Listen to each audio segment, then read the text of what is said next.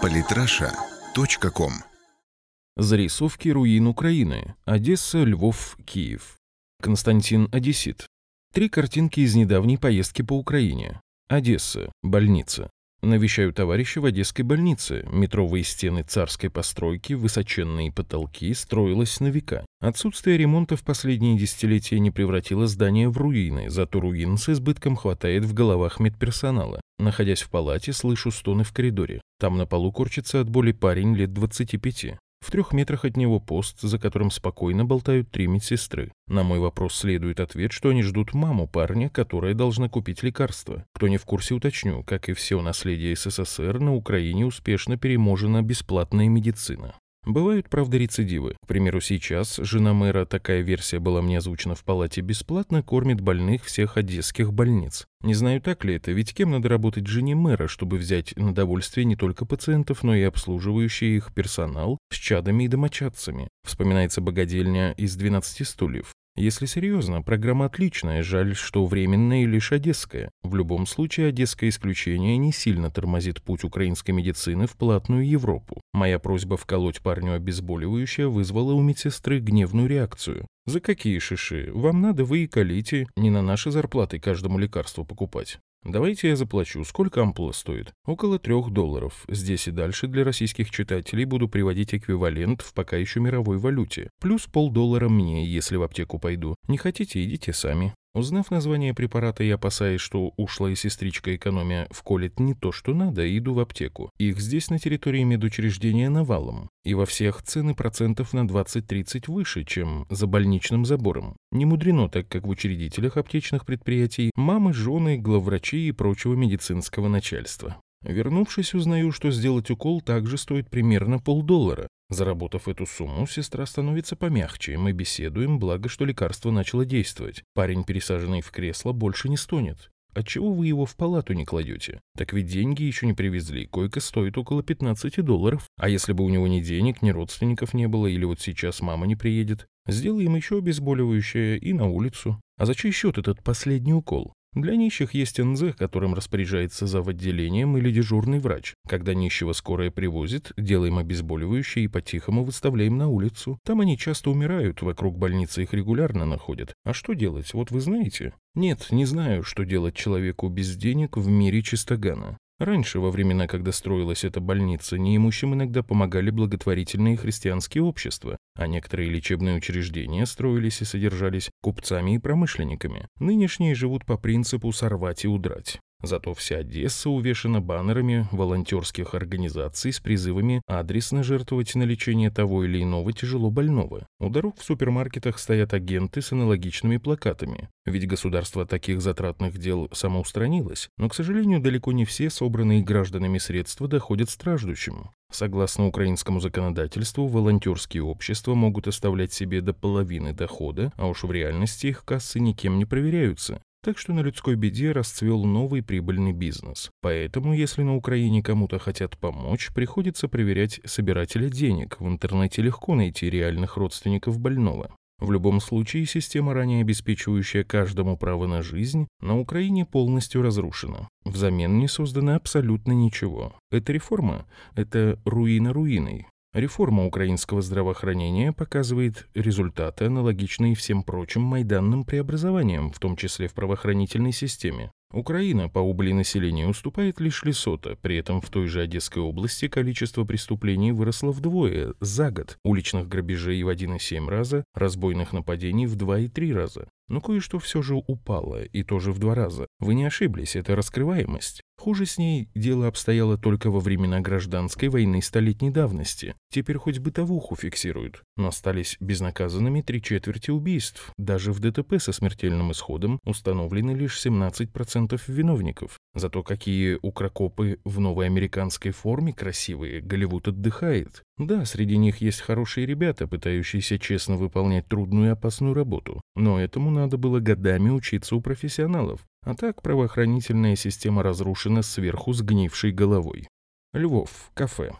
Где гниль ощущается обонянием, так это в Старом Львове. Амбре от гниющей местной канализации неописуемо, туристов и тех меньше стало. Выручают разве что поляки. Их прельщают не украинские запахи, а свой город. Ходят поляки по Львову, присматриваются, ностальгируют и планируют. Реституировать экспроприированное Сталиным стало польской национальной идеей, святой целью. Средства от Майданиной Украины и ее глупые холопы. Я же попытался укрыться от ароматов в одной из когда-то известных львовских ковярен, кофеин. Это оказалось не так просто, практически все они превращены в обычные, как в любом другом городе, рестораны. Все же удается найти кафе, то есть заведение, в котором пьют кофе, а не едят. Пьют, правда, не только кофе. В любом случае запахи кофейных зерен и алкоголя перебивают уличные. Заведение почти заполнено. Вскоре ко мне за столик подсаживаются двое приятелей. Становлюсь невольным свидетелем их беседы. Находясь слегка навеселе, жители частного сектора Львова, как становится ясно из разговоров в преддверии зимы, живо обсуждают возможности дружбы с газовыми и электросчетчиками.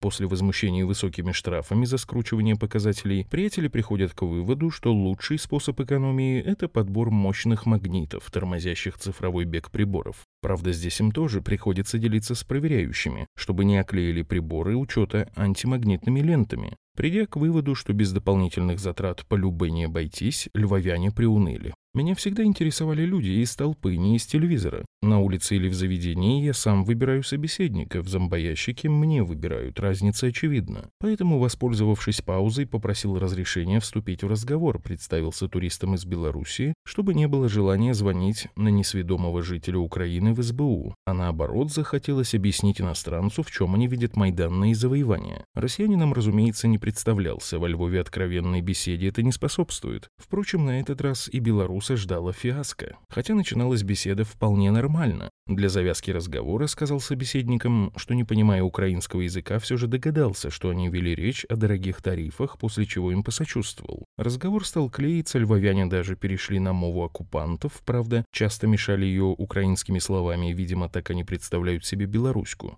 Далее пошли их шуточки про вечного батьку и вопросы, когда сябры уже его скинут, воспользовавшись опытом украинской революции. Здесь я допустил ошибку, сказав, что пока сомневаюсь, стоит ли устраивать революцию, попросил мне объяснить, в чем достижение Майдана. Собеседники напряглись, один из них стал вяло, вероятно, уже не веря самому себе, бубнить о будущей Европе на Украине. Здесь я опять накосячил, прервал Хворова. Нет, будущее для страны это ладно, но ведь Майдану скоро три года. Что за это время революция лично для вас сделала? Порошенко, Иценю, Гройсман и прочие, я понимаю, им покрасилось. Тогда еще депутаты Рады свои оклады вдвое не подняли. И вот лично каждому из вас, чем стало лучше? Длинная пауза, шлепание губами и взрыв второго львовянина от волнения, перешедшего на рідну мову. Шо за питание? Шо ты не як белорус, а як москаль замбованный размовляешь? Почему? Ведь задал простой вопрос. Не хотите отвечать, не отвечайте. Всего делов-то, не нервничай. Продолжать дальше беседу смысла не было. Львовяне вскоре покинули кафе, и я тоже на всякий случай не стал задерживаться. Вдруг оскорбленные в лучших чувствах патриоты все же звякнут куда следует. Идя по узким улочкам, у меня было противоречивое чувство. С одной стороны, было грустно за людей, рьяно отстаивающих то, привлекательность чего они не в состоянии объяснить. При этом любого инакомыслящего считают зомбированным. Видимо, обрабатывая их американскими методами, им внушили майдаунизм по схеме, считая других болванами, не догадаются, что сами оболванены.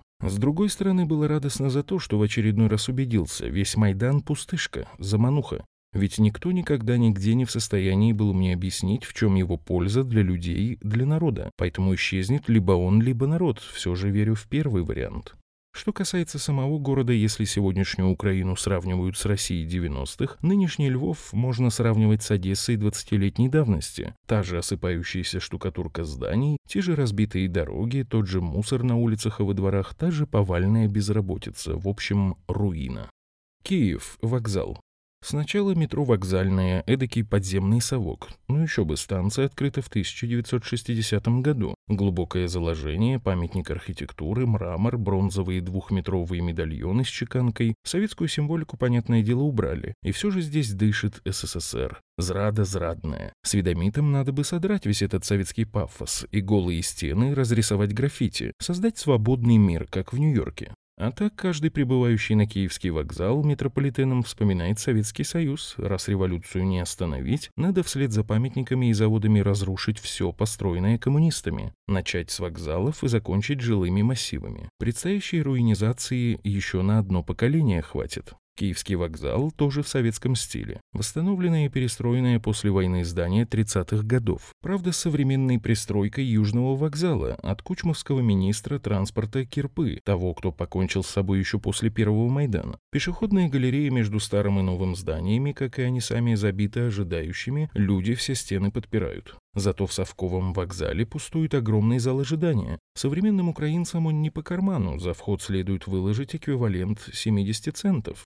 Гулять так гулять, покупаю билет в это царство советского классицизма. Скамьи, рассчитанные на десятки посетителей, в лучшем случае заняты единицами. Выбираю свой квадрат из четырех лавок и любуюсь остатками былой цивилизации. Весь зал украшен художественно обработанным мрамором и гранитом, до потолка метров пятнадцать. Это сколько же за отопление незалежникам выложить придется? Гигантские бронзовые люстры на сорок свечей, при этом некоторые горят частично, некоторые совсем темные. Режим экономии уже включен. Под потолком диссонирующие с тонкой лепниной стен шестнадцать сведомых картинок, заменивших советскую роспись. Если честно, мазня мазнёй, интересно, кому художник откатил. Понять, что и к чему намальёвано, сложно, ведь кто из творцов в живописи не силен, прячется за примитивизмом. Все же можно догадаться, что изображены в основном какие-то то загородные поместья прошлых веков. По углам картин присутствуют гербы некоторых украинских регионов, но ведь их было двадцать пять, а не шестнадцать. В чем логика автора, кого и за что тут обошли? Не зная геральдику, не разобрать.